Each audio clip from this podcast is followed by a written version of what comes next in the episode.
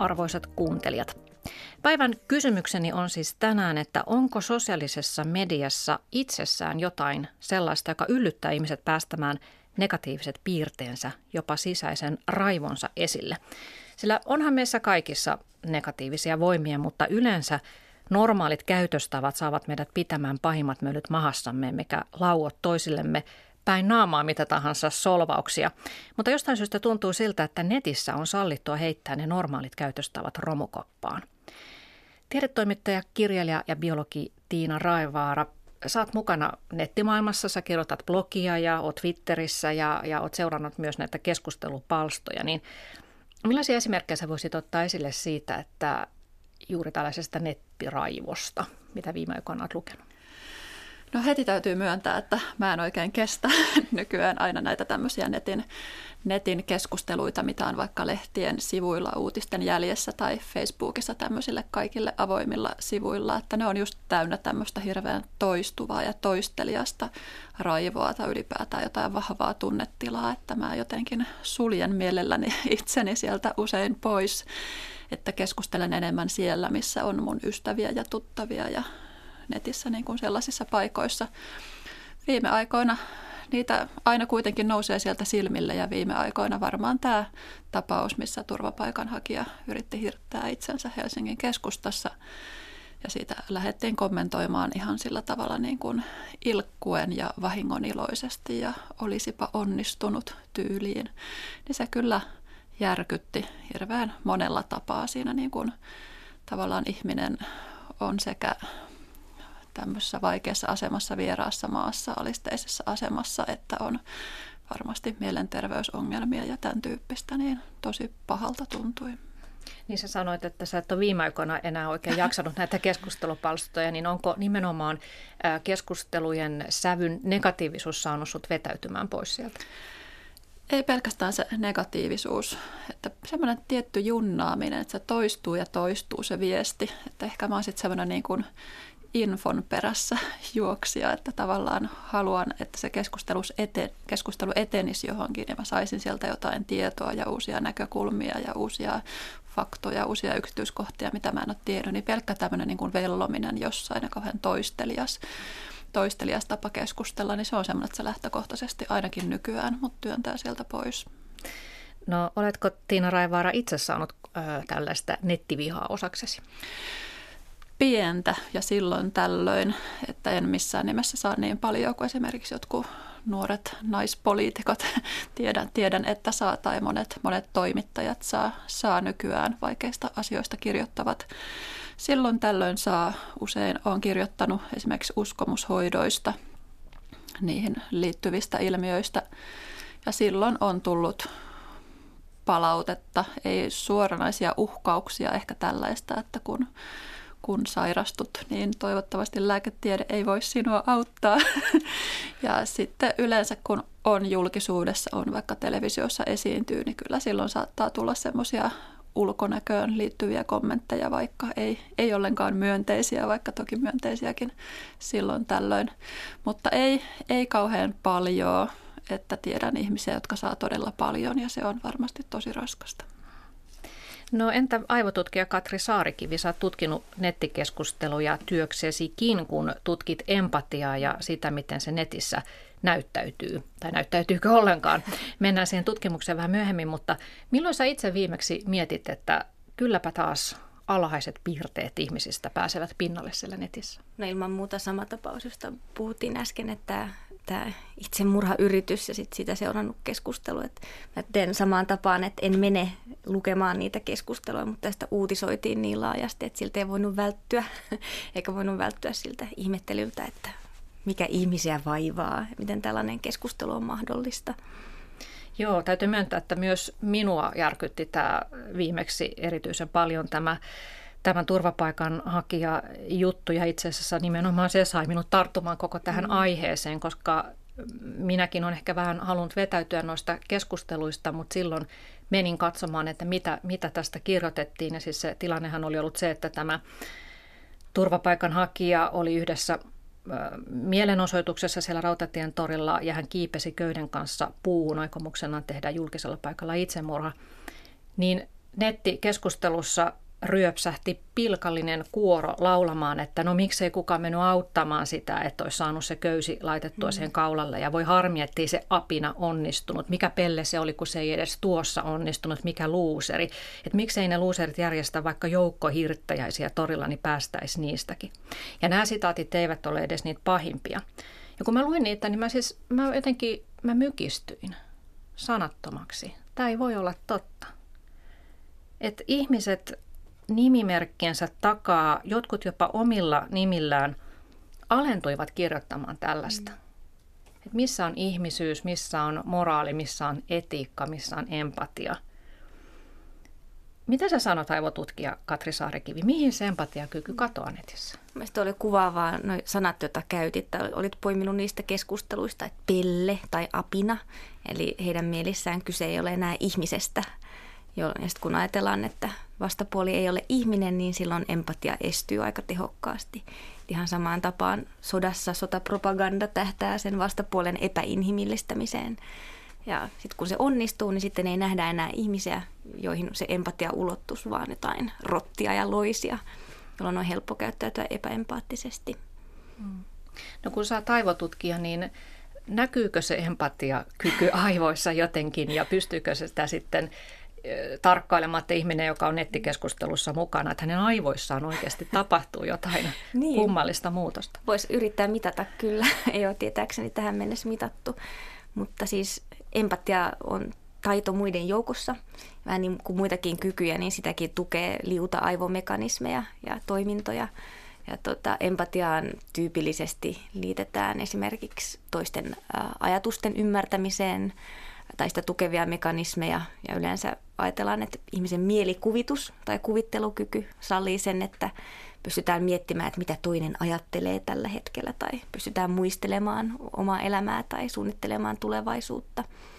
Sitten tunnistetaan tunteiden ymmärtämiseen liittyviä mekanismeja, joihin tota, kuuluu esimerkiksi se, että pystyn havaitsemaan kasvojen ilmehdinnästä tunnetietoa, mutta myöskin se, että tunteet tarttuu – Eli ajatellaan, että sitä kautta, että toisen ihmisen tunteet tarttuu, niin silloin pystytään ymmärtämään, mitä toinen kokee. Että koetaan toisten tunteita omina, niin sitten pystytään ymmärtämään, että minkälainen se toisen ihmisen kokemus on. Ja sitten kun tunnetieto ei välity, esimerkiksi netissä, jos käydään vaan pikaviestimien välillä keskustelua, chattaillaan, niin silloin se tunnetieto jää aika vähäiseksi, jos verrataan tämmöistä kasvokkain tapahtuvaa keskusteluun. Niin tota, sitten kun tunteet ei välity, niin ne ei kosketa jolloin on se semmoinen luonnollinen mekanismi, joka estää sitä, että mä sanon kamalia asioita ja näen, että sä pahastut, jolloin mullekin tulee paha olo, niin, niin se ei enää toimi. Mm, niin välittyy ehkä sanojen kautta se viestien oma vihainen tunnetila, niin. mutta hän ei näe, miten muut siihen niin. reagoi ja se hän vaikuttaa sitten. Joo. Siis varmaankaan nämä ärhäkimmät ja kovasanaisemmat keskustelijat ei ole kuitenkaan ollenkaan irti tämmöisestä tunteiden tarttumisesta. Että pikemminkin tuntuu, että on se semmoinen oma porukka, mikä, minkä siitä porukasta tavallaan ne tunteet leviää toisiin ja halutaan mm. siinä niin kuin vahvistaa sitä semmoista ryhmän tunnetta ja nostattaa Joo. riehakkuutta ja iloa ja vihaa ja mm. milloin mitäkin hyvin vahvaa tunnetta. Että tavallaan tunteet on, mutta ne pysyy hirveän tiiviisti siinä niin kuin omassa, mm. omassa ryhmässä ja vahvistuu siinä ja sen tietty toisto vahvistaa niitä, mm. mutta että sitten jotenkin, jotenkin saada sitä sen oman ryhmän ulkopuolelle. Mm. Paljonhan esimerkiksi kognitiotieteessä käytetään tämmöistä termiä kuin mielenteoria. Eli juuri se, että ihminen tai mikä, joku muu olento pystyy ymmärtämään, että toi toinen olento tuossa on tuommoinen tunteva ja silloin mm. aikomuksia ja haluja ja tahtoa, että onko tämä koneen kautta tapahtuva viestiminen, että viekö se niin alkeellisia asioita ihmiseltä välillä pois, että me ei tavallaan edes sitä mielen teoriaa niin. kyetä tai... muodostamaan ihmisestä, joka on siellä netin toisessa päässä mielenteoria ehkä liittyy just sen toisten ajatusten ymmärtämiseen. Joo. Tai tyypillisesti se jako menee niin, että on äh, ajatusten tason empatia ja tunteiden tason empatia. Toki ne sekoittuu toisiinsa. Ja mielenteoria on tavallaan synonyymi sille ajatusten tason empatialle. Joo. Ja voisi kuvitella, että jos niin kun pystyy ilmaisemaan itseään tekstin kautta, niin sitten sillä alueella empatia saattaa toimia. Mutta kun ne tunteet ei välity Et mä en nyt ajattele semmoista, että mikä synnyttää tämmöistä vihapuhetta lietsuvaa joukkoa. Toki siinä on paljon tunnetta heidän keskensä ja pyrkimys niin kuin olla merkityksellinen siinä porukassa ja tehdä niin kuin siinä porukassa halutaan toimia. Mutta jos me nyt keskusteltaisiin, niin me nähdään toisemme, mä näen sun elehdinnän ja ilmeet ja sä, sä kuulet, mitä mä puhun, mä kuulen, mitä sä puhut, mutta jos me chattattaisiin vaan netissä, niin mä jäisin paitsi paljosta semmoisesta tiedosta, joka liittyy sun tunteisiin, jota mä kaipaisin, jos mä haluaisin todella ymmärtää, mitä tarkoitat ja oliko toi nyt vitsi vai olitko tosissas ja onko tämä sarkasmia ja niin poispäin. Mm. Ja se, että jos pistää perään hymiön tai alaspäin suuntaavan niin. peukun, niin se on aika pinnallista tunneviestintää. Se on ihan erilaista tunneviestintää. Se on uusi tunneviestinnän muoto. Mutta jos miettii, että miten tunteet tässä meidänkin välillä välittyy, niin se ei ole tietoinen valinta. Mä oon innoissani ja, ja tota, mielissäni siitä, että mä oon täällä, niin en valitse sitä, että mä nyt lähetän sulle paketin iloa, vaan se toivottavasti vaan tulee tässä mm. niin kuin kaiken aikaa tämän muun viestinnän ohessa. Mm. Voisiko tätä, kun tässä on tosiaan tämä väline, tämä teknologia siinä ihmisten välisessä vuorovaikutuksessa ikään kuin ö, muurina välissä ja estää sen luonnollisen vuorovaikutuksen, niin voiko sitä verrata vähän liikenneraivoon? Eli tota, mihin itsekin joskus syyllistyn, että tulee ääräpäitä lauottua siellä autossa, koska mä näen vaan ne muut autot ja mä en tietenkään ajattele, että siellä on nyt joku oikea, tai siis totta kai mä ajattelen, että siellä on oikea ihminen, mutta se tavallaan että myös se auto siinä välissä saa meidät puistelemaan nyrkkiä toisillemme, koska me ei kohdata ihmisten välillä, vaan autojen välillä.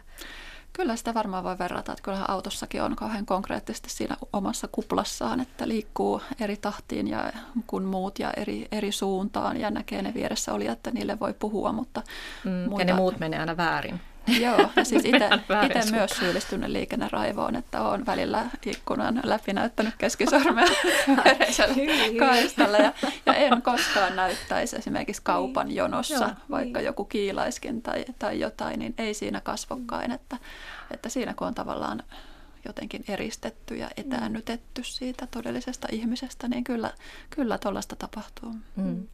Ja sä, Tiina Raivaarahan oot pystynyt samaistumaan just tämmöisiin, no ehkä pahempaan kuin liikenneraivo, mutta siis semmoisen ihmisen pimeän puolen. Sulta tuli muutama vuosi sitten kaunokirjallinen teos Laukaisu, jossa kuvaat, että miten ihminen ajautuu sellaiseen pisteeseen, että hän tekee peruuttamattoman teon, tässä tapauksessa perhesurman. Mutta että siinä tavallaan hyvin hienosti kuvasit sitä, että miten hauras se on se ihmisen sivistyksen pinta tai sellainen, että hän pystyy pitämään paketin kasassa ja tulee tehtyä tai sanottua jotakin, mitä ei enää saa takaisin. No joo, mä olin silloin miettinyt paljon, paljon perhesurmia. Silloin oli varmaan julkisuudessa ollut tämmöinen perhesurma-aalto. Ne vähän tapahtuu tämmöisenä ryppäinä aina. Ja olin itse jotenkin sellaisessa perhetilanteessa, oli pieniä lapsia, olin eroamassa.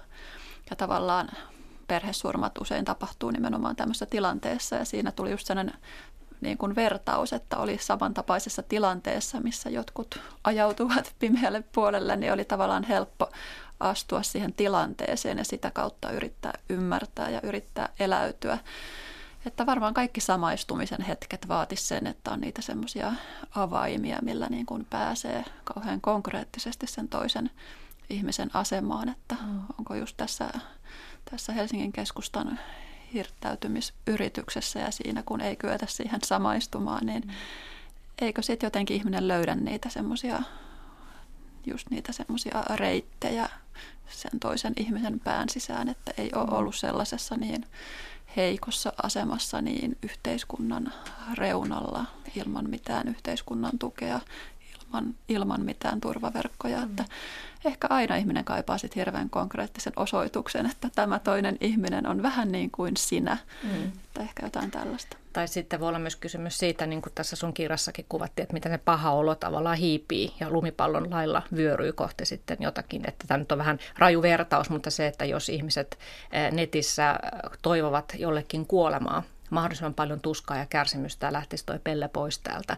Niin että siellä sisällä on jo jotain niin pahaa oloa jostain muusta syystä, mutta se purkautuu sitten, että tavallaan löydetään se väylä. Että me syytetään nyt tuota turvapaikanhakijaa siitä, että meillä menee huonosti. No joo, hirveän paljonhan sitä puhutaan, että ihmiset, jotka raivoaa netissä ja uhkailee ja vaikka mitä, niin se lähtee omasta pahasta olosta ja niin mäkin oppaan ajattelemaan, että eihän ihmisellä nyt ole kaikki hyvin, jos sellaista tekstiä kirjoittaa ja vielä jatkuvasti kuukaudesta ja ehkä vuodestakin toiseen.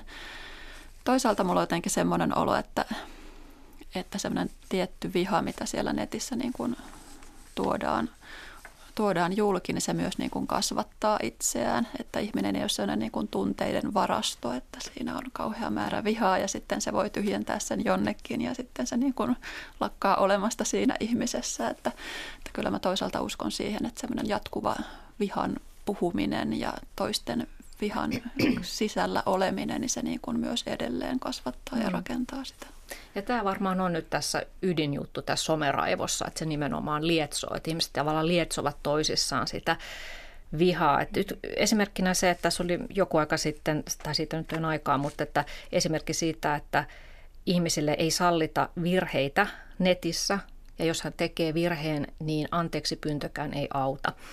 Oli siis tämä tapaus, kun edesmennyt stylisti Teri Niitti postasi lentokone koneessa paheksuvan sävyyn kuva naisesta, joka imetti vauvansa siellä koneessa. Ja se ei varmaan ollut ihan fiksu teko, se postaus, minkä niittikin ymmärsi jälkikäteen ja pahoitteli sitä virhettä, mutta se ei auttanut. Siis somekansahan oli jo ristiinnaulinut niitin, hän sai aivan ennennäkemättömän solvausviestitulvan täysin tuntemattomilta ihmisiltä, jotka toivovat hänelle kuolemaa.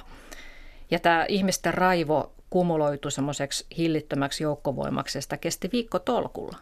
Että se on aika kohtuuton reaktio suhteessa siihen mm. itse tekoon tai siihen itse virheeseen, minkä mm. hän sitten oli myöntänyt itsekin ja pyytänyt mm. anteeksi, mutta se ei mitään väliä, vaikka sä pyydät anteeksi. Että se tuomio vaan jatkuu. Mm. Toki somessa ne omat tekemiset leviää vähän laajemmalle, että isompi määrä ihmisiä saa tietää, mitä on tehnyt ja sitten on mahdollisuus kommentoida. Mutta varmaan siitä sit syntyy myös semmoisia pieniä kulttuureja, että ihmiset katsoo toisista, että miten täällä käyttäydytään ja miten täällä keskustellaan. Ja sitten se vaan niin kuin lietsoo itseään, mm. niin kuin puhuit äsken. Ja halutaan yhtyä siihen NS-oikeassa olijoiden joukkoon. Joo, ja sitten toisaalta anteeksi pyyntö ei varmaankaan leviä kaikille, kaikille mm. niille, jotka osallistuu siihen keskusteluun. Ja se keskustelu menee tavallaan aina niin kuin edellä ja ne, se anteeksi pyyntö tulee sitten paljon jäljessä. Että jotenkin somessa on niin oma lakinen se toimintatapa, että semmoiset normaalin keskustelun säännöt niin ei tietenkään päde siihen. Mm. Ja sitten on myös esimerkkejä tapauksista, jossa tavallaan se huutava joukko yhtäkkiä kääntääkin sitä kohdetta. Ehkä ihmiset muistaa viime vuodelta tämmöisen ison YouTube-hitin niin sanotusta risumiehestä. Tapaushan oli sellainen, että mies oli Kouvolassa tyhjentämässä pakettiautostaan isoa risukasaa lenkkipolun varteen, kun siihen paikalle sattui sitten toinen mies kameran kanssa ja tämä mies kuvasi sen tilanteen ja sanoi tälle risujen tuojalle, että ei näitä tänne saa tuoda näitä risuja tänne lenkkipolun varteen, että ne pitää kipata jonnekin orgaanisen jätteen keräyspisteelle ja tämä risujen paikalle tuoja sai valtaisan, valtaisan raivoreaktion ja, ja hän solvasi tätä kuvaa ja aika härskellä tavalla vulkaareen sanoin.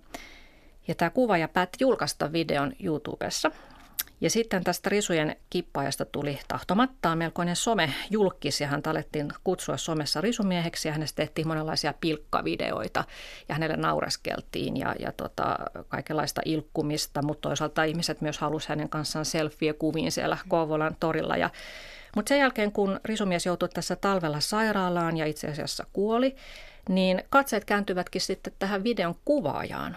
Häntä alettiin syyttää siitä, että tämä risumies oli kärsinyt tästä henkisestä piinaamisesta tämän videon takia. Ja, ja tota, netissä alettiin levitellä tämän kuvaajan henkilötietoja, uhkailla häntä fyysisesti väkivallalla. Noita kuvaajahan on mahdollisesti nyt joutumassa oikeuteen yksityiselämää loukkaavan tiedon levittämisestä. Ja, ja poliisi kommentoi tätä tapausta, että, että poliisi toivoo, että ihmiset tajuaisivat sen, että jos he jul- menevät kertomaan netissä jonkun tällaisen ihmisen henkilötiedot ja tavallaan yllyttävät rikokseen, niin he ovat itse syyllistyneet rikokseen. Sitähän ei oikein ymmärretä. Ja, ja poliisin mukaan usein näihin tämmöisiin vihanlietsontatapauksiin liittyy ajatus siitä, että tekijä täytyy saada vastuuseen. Että ikään kuin halutaan olla jotenkin semmoinen tuomioistuin, joka alkaa huutaa joukolla, että tekijä vastuuseen – Et tavallaan tässäkin niin nämä tuomitsijat koki varmaan ajamansa sitä oikeutta, että puolusti tätä uhriksi kokemansa henkilöä, tätä risumiestä, mutta he tekevät aika sen niin häikäilemättömällä tavalla, että alkavat sitten syyttää sitä toista osapuolta aika, aika rajusti. Mitä te ajattelette siitä, että mit, mitä ihmisessä palvelee se, että, että hän ikään kuin ylempää saa huutaa toiselle tuomiota? Kauhean paljon se on, on varmaan just sitä semmoista oikeuden, oikeuden halua ja sitten toisaalta just sen oman, että jos niin kuin omia oikeuksia on loukattu tai jotenkin itse kokee, että on, on loukattu, niin halutaan sellainen niin kuin julkinen kuoro niin kuin sanomaan, että näin on, että sinua vastaan rikottiin. Mm. Ja sitä, sitä niin kuin halutaan sieltä netistä. Mä itse en kauhean tarkkaan seurannut tätä risumiestapausta. Mä siihen joskus silloin törmäsin ja mä suoraan sanon vihaan sitä, kun ihmiset vie risunsa julkiselle paikalle. Mutta että multa nyt ilmeisesti puuttuu sitten semmoinen, että mä lähtisin levittämään. Mä en näitä videoita edes ole kattonut ollenkaan, enkä, enkä näitä pilavideoita, mutta tiedän kyllä, että niitä, niitä liikkui. Että joku sellainen, että halutaan olla niin vihaisia ja kun siinä itse tilanteessa se ei tavallaan ratkee mihinkään eikä saada oikeutu, oikeutusta ja ei saada ehkä poliisia paikalle, en nyt tiedä oliko tähän kutsuttukaan, mm. mutta että halutaan sitten jotain muuta kautta sen niin kuin piste sille asialle ja joku sanomaan, että minä olin oikeassa. Mm. Mm. Voi olla itsetuntoakin liittyviä kysymyksiä, että haluan tietää, että minä teen asioita oikein. On, on tärkeää huomata, että sinä olit väärässä. Vähän niin kuin juoruillaankin, että huomasitko, miten se käyttäytyi. Että kyllä, kyllä oli niin kuin kovaa kamaa ja niin kuin tykätään puhua muiden ihmisten negatiivisista puolista, jotta tulisimme itse onnellisiksi ja tuntisimme parempaa niin kuin itsetuntoa ja itseä kohtaan. Onhan siitä tullut ihmisille jo vähän sellainen vakiokanava, että kun kokee, että on jossain kohdeltu väärin, että on sitten kassa, kassalla myyjä ollut tyly tai jotain muuta palvelua saatu huonolla tavalla, niin nettiinhän moni lähtee niin. kirjoittamaan, että vaikka muuten olisi suljetut Facebook-päivitykset, niin sitten tekee sen yhden julkisen ja niin. toivoo, että ihmiset laittaisi kiertämään, niin. kiertämään niin. viestiä. Kaikki joukolla raivoamaan tästä. Niin, Joo. Tai, oikeassa. Niin, tai sitten toisinpäin, että on tehnyt jotain kauhean hyvää ja haluaa sen tarinan sitten kertoa ja haluaa sen tarinan saada leviämään. Niin. Ja tavallaan kauhean inhimillistä ja kauhean ymmärrettävää. Ja välillä tarinat on tietysti tosi hienoja ja välillä ihan oikeasti mm. saadaan oikeutta jollekin asialle, että mm. tavallaan lähtökohtaisesti pahaa, mutta että onhan siinä jotain hassua, että jos ensimmäinen reaktio rupeaa nykyään olemaan, että kirjoitan tästä mm. nettiin. Kyllä. Kuuntelette Yle Radio yhtä. Puhumme siitä, että onko somessa jotain, joka yllyttää ihmisiä raivoamaan. Täällä on biologikirjailija Tiina Raevaara ja aivotutkija Katri Saarikivi keskustelemassa aiheesta. Katri Saarikivi, sä tutkit parhaillaan työryhmäsi kanssa Helsingin yliopistossa, että miten tunteet ja, ja mukaan lukien empatia saataisiin mukaan tähän verkkokeskusteluun. Missä mm. vaiheessa työtä te olette? Ihan hyvässä vaiheessa.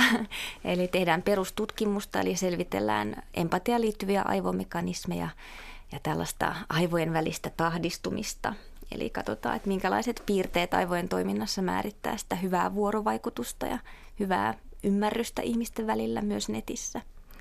No miten käytännössä voisi olla mahdollista, että somekeskustelussa tunteet välittyisivät paremmin? Mm. No ehkä sitä kautta, että siitä tulisi ähm, tarkemmin esimerkiksi tätä tilannetta vastaavaa vuorovaikutusta. Että sen lisäksi, että saadaan nopeasti se asia ilmastua, niin myös se tunteet välittyisivät muutoinkin kuin tekstin kautta.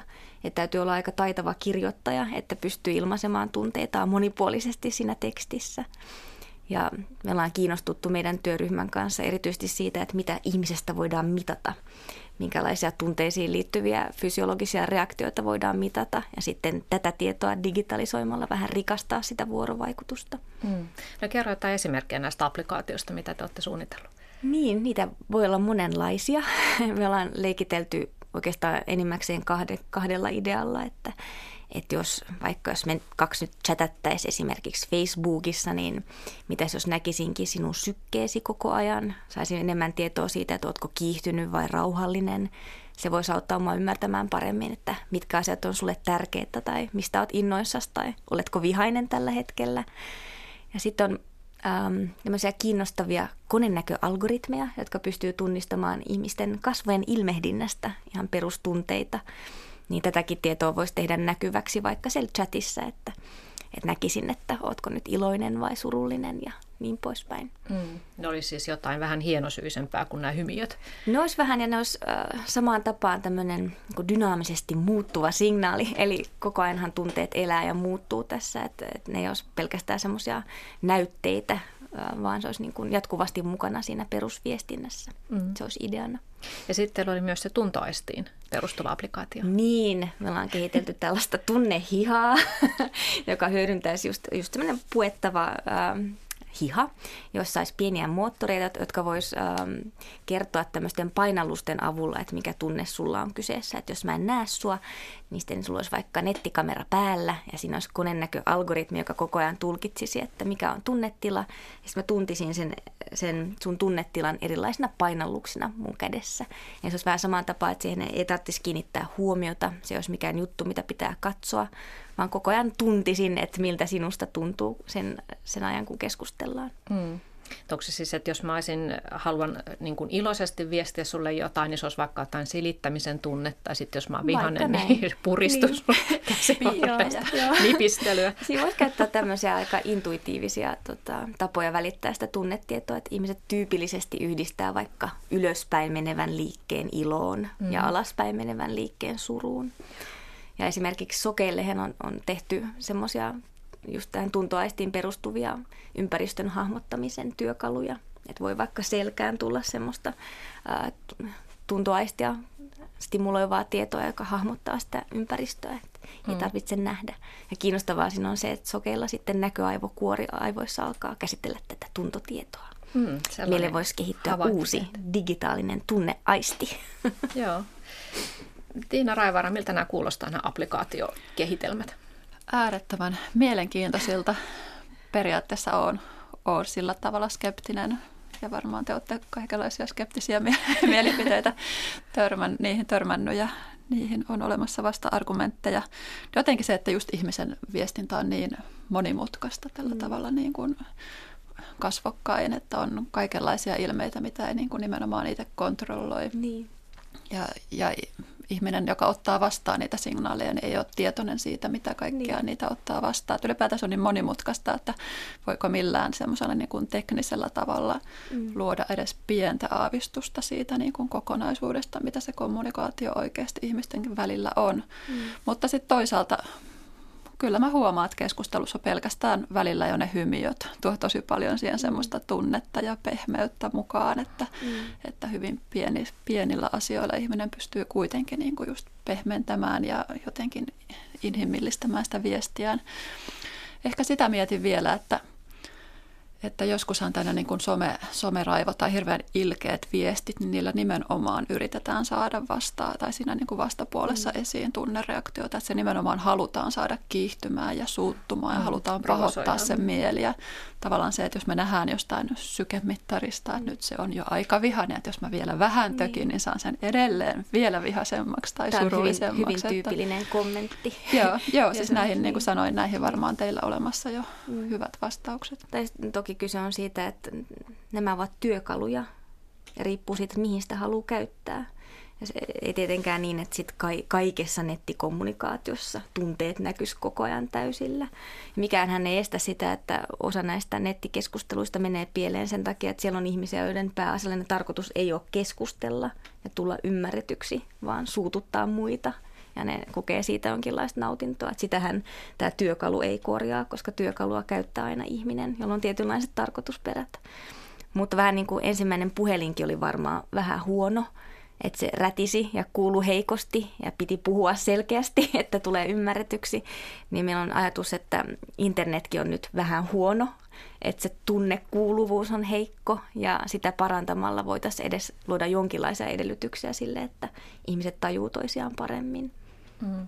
Mutta sanotko Katri Saarikivi siis niin, että, että, tai myönnät, että nämä applikaatiot ei varsinaisesti auta tätä meidän päivän kysymystämme, tätä, tätä varsinaista ongelmaa siis siitä, että some, somessa on jotain, joka kiihdyttää ihmisten raivoa ja he, he huutelevat mm. siellä. Että no se, jos se sitten, niin. jos ajatellaan vaikka sitä, että se solvauksen kohde joutuu sitten vielä kaiken lisäksi tuntemaan ihollaan jotain pistelyä jatkuvasti, kun hän saa niitä viestejä. Niin... No siis hän voisi valita, että niin onko tämä sellainen tilanne, jossa haluan, että tunteet välittyy kunnolla. Se on se koko idea, että voisi valita, että milloin haluan ne tunteet kovemmalle ja milloin ei. Mm. Mutta tota, mä veikkaan, että joissain tapauksissa – No esimerkiksi sellaisia kertomuksia, että kansanedustajat saa kamalia viestejä ihmisiltä, sitten he vastaa. Sitten ihmiset ei tajua, että, että luetko sinä oikeasti näitä viestejä, että mä oon kauhean pahoillani, että ei ollut tarkoitus aiheuttaa mielipahaa. Eli joillekin keskustelijoille varmasti se, että saa palautetta siitä, että nyt aiheutit mielipahaa, niin olisi hyvä ja estäisi tämmöistä käyttäytymistä. Mutta sitten on niitä, niitä ihmisiä, joilla on erilaiset tarkoitusperät siinä keskustelussa. Hmm. Joo, siis nimenomaan se, että kyllähän montaa inhimillistä ihmistä ihan oikeasti sitä, siihen tota kommunikaatioon vaikuttaa se, että se näkee ne, ne reaktiot ja näkee ne seuraukset. Että just se, että mä näytän autossa ajaessani keskisormea jollekin ja mun ei tarvitse jäädä mm. katsomaan niitä seurauksia. Että se niin. jotenkin vaan niin kuin vilahtaa se tilanne siinä ja mun niin. viha on niin kuin siinä hoidettu ja niin. jotenkin. Mutta että siellä kaupan kassajonossa mä oikeasti näen sen mielipahan, mitä se mun käytös aiheuttaisi. Niin kyllä se oikeasti monia ihmisiä sitten auttaa tai tietynlaisia tällaisessa niin. tilanteessa voisi auttaa. Ja monihan vihapostin saaja on tehnyt tällaista kokeilua nimenomaan, että on niin. lähtenyt vastaamaan niille vihapostin lähettäjille ja kysynyt, että tosiaanko tarkoitat, että minun niin. pitäisi kuolla tai lasteni pitäisi kuolla. Ja sitten se viesti onkin pehmentynyt tosi paljon sen jälkeen. Heti mm. kun puretaan niitä esteitä, sen empatian esteitä, jotka tyypillisesti epäinhimillistää, niin sitten sit se herää, koska ne mekanismit on meihin kaikkiin rakennettu. Ja yleensä jos halutaan lisää empatiaa, niin se vaatii vaan sitä, että poistetaan sitä, mikä sen tällä hetkellä estää. Että oli se sitten tämmöinen autoilijat, pyöräilijät, ryhmittely, tai se, että on jossain autossa niin, ettei näe muita, tai sitten joku tämmöinen tunnetiedon puute netissä. Mm.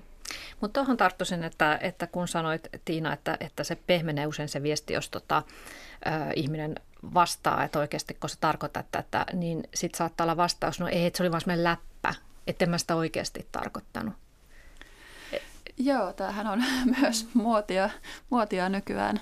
Voihan olla, että ihan oikeasti katuu sitä, katuu sitä vihan purkaustaan ja sitten pyrkii, pyrkii selittämään sen pois ja jotenkin selittämään myös itseltään pois, että minä, minä tosissani muka kirjoitin, kirjoitin tuollaista. Ja osa sitten on sen verran kovapintaisia kyllä, että jatkaa ehkä vielä, vielä pahemmin sitä raivoamistaan, että nimenomaan se mm. semmoinen niin kuin reaktio, mikä siinä uhrissa tai vastaanottajassa on tullut, niin sitten lietsoo vielä, joku vallan tunne siihen ehkä liittyy, että sitten mm. lietsoo niin kuin vielä pahempiin raivon purkauksiin. Mutta kyllä mä jotenkin säännönmukaisesti itsekin on palautteeni kohdalla huomannut, että jos, jos vastaa asiallisesti ja vähän selittää tarkemmin sanojaan vaikka, niin kyllä se monen kohdalla sitten tuottaa paremman reaktion. Mm. No sananvapaus on yksi sellainen kortti, mitä aika nopeasti aletaan heiluttaa, että mulla on, mulla on sananvapaus sanoa mitä tahansa. Mä tota, juttelin erään ison nettipalstan moderoijan kanssa ja, ja tuota, hän sanoi, no ensinnäkin hän sanoi, että maahanmuutto on tietysti se ylivoimaisesti eniten tällainen solvauksia aiheuttava aihe. No sitten tulee piikkejä keskustelussa esimerkiksi, kun oli tasa-arvoinen avioliittolaki ja sen tyyliset asiat, erilaiset moraalikysymykset, abortti, prostituutio. Öö, Rauhallisinta keskustelua tapahtuu muuten huonekasvikeskustelussa. Sinne ei tota, moderoijan tarvitse kauheasti puuttua. Mutta kun moderoijan pitää puuttua, niin on tapahtunut ilmianto ja sitten moderoija menee keskusteluun mukaan ja, ja se ei sitten enää ole vähän aikaan ollut, ollut sivistynyttä. Niin tämä moderoija kertoo, että jos hän puuttuu tai rajoittaa jonkun ke, sanomisia siellä, niin heti aletaan huutaa, että hei, että Suomessa on sananvapauslaki, mm. että mulla on oikeus sanoa mitä tahansa, koska sananvapaus. Mutta sitten jos tätä henkilöä itseään joku kritisoi siellä, niin se ei olekaan sitten enää sallittu, että mm. sananvapaus loppukin siihen. Ja tota, sä oot myös tota, kirjoittanut Tiina yhdessä blogissasi, että, että tota, sellaiset niin sanotuista läpistä pahastuneet henkilöt, niin ne usein pyritään tai nämä henkilöt, jotka näitä solvauksia on kirjoittanut, ne pyrkii esittämään nämä loukkaantoja, että ne on hysteerikkoja ja sananvapauden rajoittajia ja sievisteleviä tosikkoja.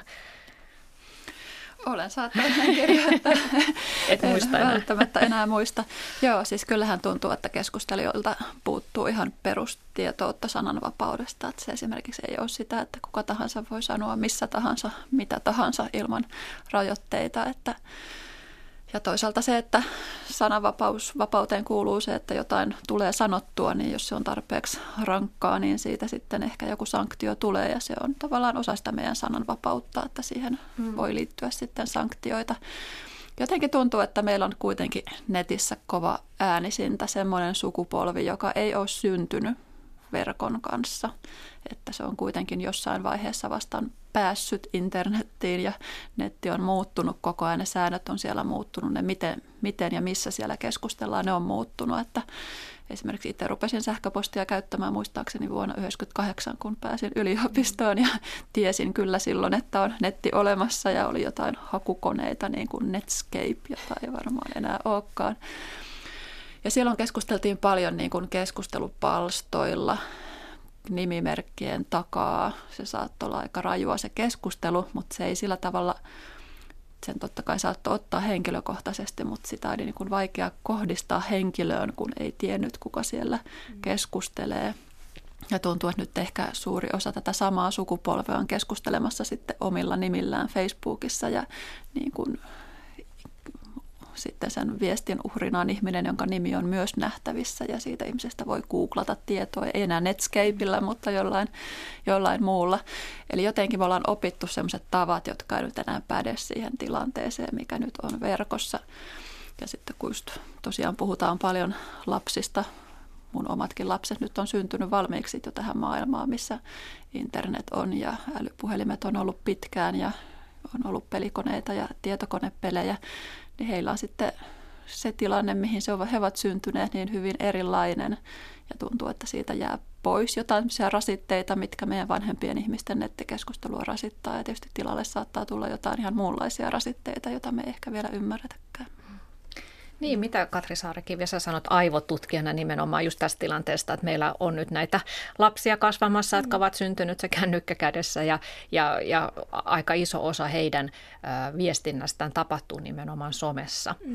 Niin oppivatko he sitten käyttäytymään live-tilanteessa ja, ja, ja tota, oppivatko he tunnetaitoja ja mm. vuorovaikutuskykyjä, niin, kun he ovat tottuneet vain hymiöiden kautta sitten viestimään näitä tunteita. Niin voi ajatella, että se digitaalinen maailma on uudenlainen kasvuympäristö, tai nämä työkalut on nyt osa sitä kasvuympäristöä, ja kaikenlaiset taidot aina hioutuu siinä ympäristössä ja siinä sen vuorovaikutuksen kautta, mikä, mitä siinä tapahtuu. Ja paljonhan on huolta siitä, että jos lapset viettää kamalasti aikaa tälleen tunneköyhässä ympäristössä tai semmoisessa vuorovaikutuksessa, jossa tunnetieto välittyy heikosti, että se haittaisi tunnetaitojen kehittymistä ja empatian kehittymistä. Ja on kyllä ainakin yksi semmoinen meta-analyysi, jonka mukaan nuorten yhdysvaltalaisten empatiataidot on heikentyneet 70-luvulta tähän päivään. Eli juuri samaan aikaan, kun internet tuli, mutta ei ole vielä osoitettu syy-seuraussuhdetta siinä, että netin käyttö nimenomaan heikentäisi empatiataitoja. Mutta semmoinen huoli on kyllä ilmassa.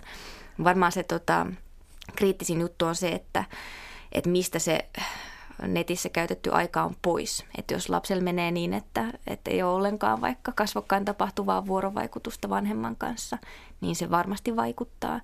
Mutta sitten toisaalta mä mietin, että voi olla sellaisia lapsia kasvuympäristöissä, jotka, että se kasvuympäristö ei tarjoa laadukasta vuorovaikutusta tai semmoista hyvää kehitystä tukevaa vuorovaikutusta, joka voisi löytyä netistä. Eli netissä on paljon myös semmoisia hyviä yhteisöjä, mm. joissa tuetaan toisia ja joissa voi löytää samanmielisiä ihmisiä kun mä katson mun omia lapsia nettimaailmassa, he ovat nyt 13 ja 11, niin se on jotenkin paljon henkilökohtaisempaa se niiden viestintä siellä. Ne tavallaan niin kuin oman jo valmiin kaveriporukan kesken käyttää just Whatsappia ja Snapchatia ja tekevät niin. YouTube-videoita ja katsovat toistensa YouTube-videoita ja pelaavat verkon yli mm. Skypen kautta ja jonkun uuden palvelun kautta, jonka nimeä mä en edes muista.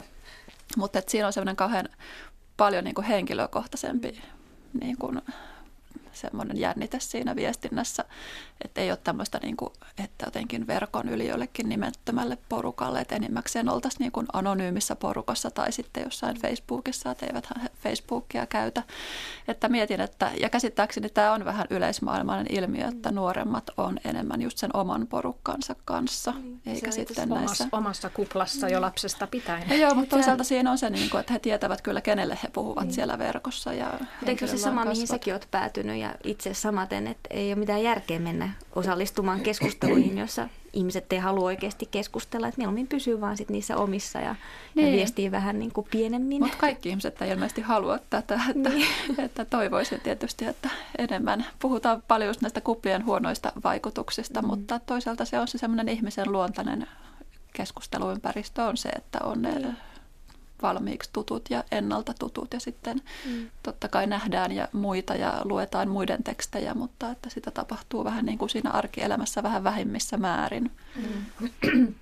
Niin ja sitten kun taas puhutaan, että, että tota, on helpompi oikeasti keskustella siinä omassa, omassa piirissä, niin sehän nimenomaan on ongelma näissä yleisissä someraivotapauksissa, että siellä ei enää keskustella siitä varsinaisesta asiasta, vaan se on mennyt jo yli sen. Mm. Tämä, tämä moderoijakin mulle puhui just siitä, että hän, hän huomaa tämän piirteen, että, että se ohittaa tosi nopeasti sen itse aiheen ja sitten lähdetään tavallaan sellaiseen huuteluun ja myös aletaan solvata, ne keskustelijat alkaa solvata toisiaan – et tota, jos nyt vielä palataan tähän turvapaikkahakijan juttuun, niin tota, ei keskustella siitä niin rauhallisesti siitä itse ongelmasta, että tähän liittyy ongelmia tähän maahanmuuttoon ja näiden ihmisten tilanteeseen, mikä siinä voisi olla ratkaisuna, vaan, vaan aletaan tosiaan nopeasti haukkua, haukkua ihmisen epänimisillä tavoilla.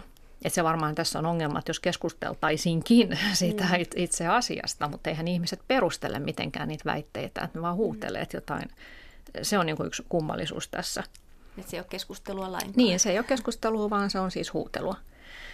Yksi muuten mielenkiintoinen juttu tältä moderoijalta tuli vielä tietoon, että nykyään on, kun tähän on kovaa työtä isolla keskustelupalstolla moderoida sitä ja poistaa niitä asiattomia viestejä, se vie paljon ihmistyövoimaa, niin nyt on keinoäly valjastettu siihen mukaan, että mm. keinoäly on opetettu siihen, että se osaa mukautua ihmisten päätöksiin ja osaa mukautua myös puhekieleen, että se tunnistaa ja poistaa sitten automaattisesti mm. asiattomat viestit.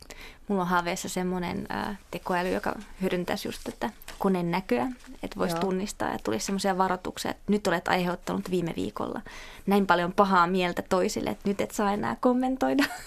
Toisi semmoinen tunnereaktoihin perustuva automaattinen moderointi. Joo, mutta mitä sitten, jos se keinoäly jotenkin villiintyy siihen? Alkaa puuttua keskusteluun. Sitten keinoälyllä pitäisi olla mielipiteitä ja oma tunneelämä. Se mm. ei varmaankaan ole mahdollista. Niin. Tuota, tässä on ollut vähän puhetta siitä, että, että ihmisten on helppo siellä kasvottomana netissä solvata toisiaan, että harva sitten kadulla menee sanoen päin naamaa, mutta itse asiassa se ei ole totta koska kadullakin huudellaan aika julmasti. Viime vuonna oikeusministeriö sai valmiiksi selvityksen vihapuheesta ja ja tämän selvityksen kohderyhmänä olivat romanit, saamelaiset, vieraskieliset, ulkomaiden kansalaiset, maahanmuuttajataustaiset henkilöt, vammaiset henkilöt, uskonnollisiin vähemmistöihin ja seksuaali- ja sukupuolivähemmistöihin kuuluvat henkilöt. Tällaiset ihmiset siis meillä joutuvat vihapuheen kohteeksi, eli ne, jotka näitä ryhmiä haukkuvat ja pilkkaavat, niin he varmaan tuntee sellaista mahtavaa ylemmyyttä siitä, että he ovat itse sattuneet syntymään valkoihoiseen vammattomaan valtaväestöön. Mutta se, mikä tässä selvityksessä liittyy tähän meidän päivän aiheeseen, on se, että netti tosiaan ei ole ainoa pilkkaamisfoorumi, että itse asiassa nämä vähemmistöt ovat saaneet enemmän pilkkaa osakseen kaduilla, parkkipaikoilla, puistoissa – julkisissa paikoissa. Ja, ja vasta seuraavaksi yleisempi paikka on sitten netti ja erityisesti Facebook. Tämä on hirveän tärkeä pointti, koska joskus ajatellaan just, että se oli vain läppä, että en tarkoittanut, että mä nyt huutelen vaan netissä, mitä sattuu, mutta senkin vuorovaikutuksen seuraukset koetaan tosi elämässä nettikiusaamisen johdosta ihmiset tekee itsemurhia, että se ei rajoitu pelkästään sinne. Ja kyllä se kulttuuri, mitä netin keskustelupalstoilla on, niin saattaa levitä laajemmallekin, että siitä tulee yhtäkkiä normaalimpaa sanoa tuommoisia asioita päin naamaakin. Että se on se mun mielestä se selvä Joo, vaara, joka tähän aivan. liittyy. Se normalisoituu jotenkin. Joo, nimenomaan tämmöinen, tämmöinen niin kuin termien ja käytöksen semmoinen normalisoituminen, että tämä on, tämä on hyväksyttyä siellä ja tämä on yleistä siellä, eli verkossa, niin tämä niin kuin siirtyy muualle. Tietysti kaikesta vihapuheesta ja huonosta käytöksestä ei voi syyttää nettiä, että osa, mm. osa sitä on ollut olemassa jo ennenkin, mutta että kyllä mä näen sen tuollaisena, että kun vahvistetaan niitä tunnetiloja, niitä käyttäytymismalleja ja niitä tapoja puhua eri ihmisistä tai ihmisryhmistä, niin ei se niin kuin voi olla siirtymättä myös ihmisen muuhun ajatteluun ja muuhun mm. tapaan keskustella ja puhutella toisia. Mm. Sen takia pitäisi äänekkäästi, aina kun tulee tämmöisiä u- uusia häiritseviä käyttäytymismalleja, niin pitäisi tosi äänekkäästi puhua sen puolesta, että tämä ei ole ok, tämä Joo, ei ole hedelmällistä. Tämä ei ole normaalia, tämä mm. ei ole sivistynyttä ja tämä mm. ei kuulu meille ja näin mm. ei kerta kaikkiaan saa tehdä. Mm. Mm. Joo, tässä oikeusministeriön selvityksessä oli juuri tällainen ihminen rohkeasti puuttunut äh, live-elämässä tilanteeseen, että hän oli nähnyt ratikassa miten suomalainen mies läpsäisi somalialaistaustaisen naisen sylissä istuvaa lasta ja sylkäisi sen jälkeen naista kasvoille ja rupesi huutamaan solvauksia, niin tämä ihminen oli mennyt siihen väliin ja, ja auttamaan sitten tätä, tätä naista ja lasta, jolloin hän oli sitten tietenkin saanut osaksi näitä solvauksia, mutta tilanne oli sitten onneksi ratkennut niin, että oli saatu vartijat paikalle ja tämä mies joutui poliisin haaviin, että, että tämmöisiä tietysti pitäisi olla rohkeutta puuttua, mutta se ei aina ole tietysti ihan helppoa, koska saattaa ihminen pelätä myös oman turvallisuutensa puolesta. Mm. Ja yksi, tota, ö, yksi tota juttu tässä kyselyssä selvisi, että että tota, hyvin moni jättää ilmoittamatta mihinkään näistä tapauksista, koska 65 prosenttia vastaajista oli sitä mieltä, että eivät he ilmoita tai ole ilmoittaneet häirinnästä minnekään, koska eivät usko, että asialle mitään tehtäisi. Mm. Ja varmaan vielä suurempi kynnys on netissä, että tavallaan on ehkä alistuttu, että ei tälle voi mitään. Niin, toi on kyllä hirveän huono signaali, että ajatellaan, että tämä on jo normaalia, että, että, että vaikka poliisi hyväksyy tällaisen käyttäytymisen, että se on ok, että Suomessa on tämmöinen meininki – Mm. Toivoisin, että tämä muuttuisi. Joo, jossain vaiheessa keskustelu lähti ensinnäkin siihen, että paljon puhuttiin, että poliisi on voimaton ja että näille ei niin voida tehdä mitään. Puhuttiin siitä, että kestää hirveän kauan, että jos tekee tutkintapyynnön vaikka jostain kohtaamasta vihapuheesta, niin joutuu tosi kauan odottamaan, että sitä nyt ylipäätään lähettäisiin selvittelemään. Tai poliisilla on vaikeuksia, että jos palvelimet on ulkomailla, niin sitten saada tietoja ja tehdä asialle mitään. Tavallaan luotiin jo tämmöinen kuva, että ei sillä vaan voi mitään, kestää aikaa, ei johda mihinkään. Oli semmoisia puheenvuoroja erityisesti poliisin edustajilta, jossa puhuttiin nimenomaan ääripäistä, että se joka ihminen, joka on puolustanut kuitenkin hyvää ja yleistä humaania arvoa kaikille ja saa vihapuhetta kohtaansa, niin sitten tämmöinen niin kuin tilanne jotenkin latistetaan ääripäiden keskusteluksi ja jotenkin puhutaan siitä, että ääripäät lietsoo toisiaan. Niin kyllähän se johtaa sen voimattomuuden tunteeseen, että tulee olo, että miksi ilmoittaa, kun mitään ei tapahdu ja itsekin mm. tulee jotenkin syyllistyttyä siinä sitten, että olinko nyt se toinen ääripää. Ja mm. tämähän on tosi nimenomaan tyhmä signaali, siis tämmöinen voimattomuuden tunne, että ei kannata tehdä, ei pidä tehdä mitään. Että, mm. Mutta että mun mielestä nyt on vähän päästy parempaan, että poliisi on ilmeisesti lisännyt näitä verkkovalvonnan keinoja ja ylipäätään poliiseja, jotka on läsnä verkossa on enemmän ja sille asialle on ruvettu tekemään jotain. Mm. Se on tärkeää, että yhteiskunnan tulee vaikka poliisin kautta vahva signaali siitä, että mitä arvostetaan ja minkä arvojen perusteella toimitaan. Mutta kyllä jokainen keskustelija voi myös edesauttaa sitä. Ja vaikka niitä resursseja olisi vähän, niin tulisi se semmoinen selkeä merkki, mm. että tämä on niin kuin vääryys ja tällaista niin kuin ei pidä joutua kohtaamaan ja ilmoittakaa, että mm. valitamme, että kestää, mutta ilmoittakaa silti. No mitä Tiina Raivaara ja Katri Saarikivistä sanotte sellaisista median tekemistä ratkaisuista nimenomaan tämän nettikeskustelun suhteen, että, että esimerkiksi monet mediat ovat sulkeneet uutissivustoissaan kommenttipalstat, koska ei ole voimia moderoida sitä keskustelua, vaikka keinoälykin on nyt kohta tulossa. Mutta se on niin kuin yksi ratkaisu, ei kommenttimahdollisuutta. Ja sitten toinen on se, että moni toimittajahan on julkisesti myöntänyt, että he eivät enää kirjoita esimerkiksi maahanmuutosta tai äärioikeistosta kriittisesti, mm. koska saavat ihan käsittämättömän viharyöpyn niskaansa, että naistoimittajia on jopa uhkailtu raiskaamisella ja heidän läheisiään tappamisella. Että, että se, että, että toimittajat alkaa vältellä tiettyjä, tiettyjä aiheita, koska ovat niin väsyneet tähän mm. someraivoon, niin mitä sanotte näistä ratkaisuista, että jätetään sitten kommenttimahdollisuus pois tai että ei kirjoiteta koko aiheesta? Tämä koskee hirveän monenlaisia asioita ja monenlaista journalismia maailmassa. Että muutama vuosi sitten puhuttiin yhden tiedelehden ratkaisusta, tämmöisen populaarin tiedelehden, että se sulki osan kommentointimahdollisuuksista, että jos oli vaikka ilmaston, ilmastonmuutossa tai ravitsemustutkimusta koskeva uutinen, niin sitten ei annettukaan kommentoida, että ajateltiin, että semmoinen semmoinen suoranainen huuhaa, mitä sinne uutisen perään saattaa kommenteissa tulla, niin se ihan tutkisusti muuttaa sitä miten ihminen näkee sen uutisen tiedon. Mm. Että tämä liittyy niin kuin tämä kommentoinnin, kommentointimahdollisuuksien poistaminen liittyy tosi monenlaiseen asiaan, mutta että itse sensuurihan on se ongelma, mikä koskee toimittajia, koskee tutkijoita aika paljon myös, että ihmiset rupeaa sen niin kuin palautteen pelossa sensuroimaan omia tekemisiään, että paljon puhutaan sananvapaudesta, niin mielestäni tämä on oikeastaan yksi suurin uhka, mikä meillä liittyy, liittyy sananvapauteen vähän tällä lailla hassusti käänteisesti, että ei uskalleta enää kirjoittaa.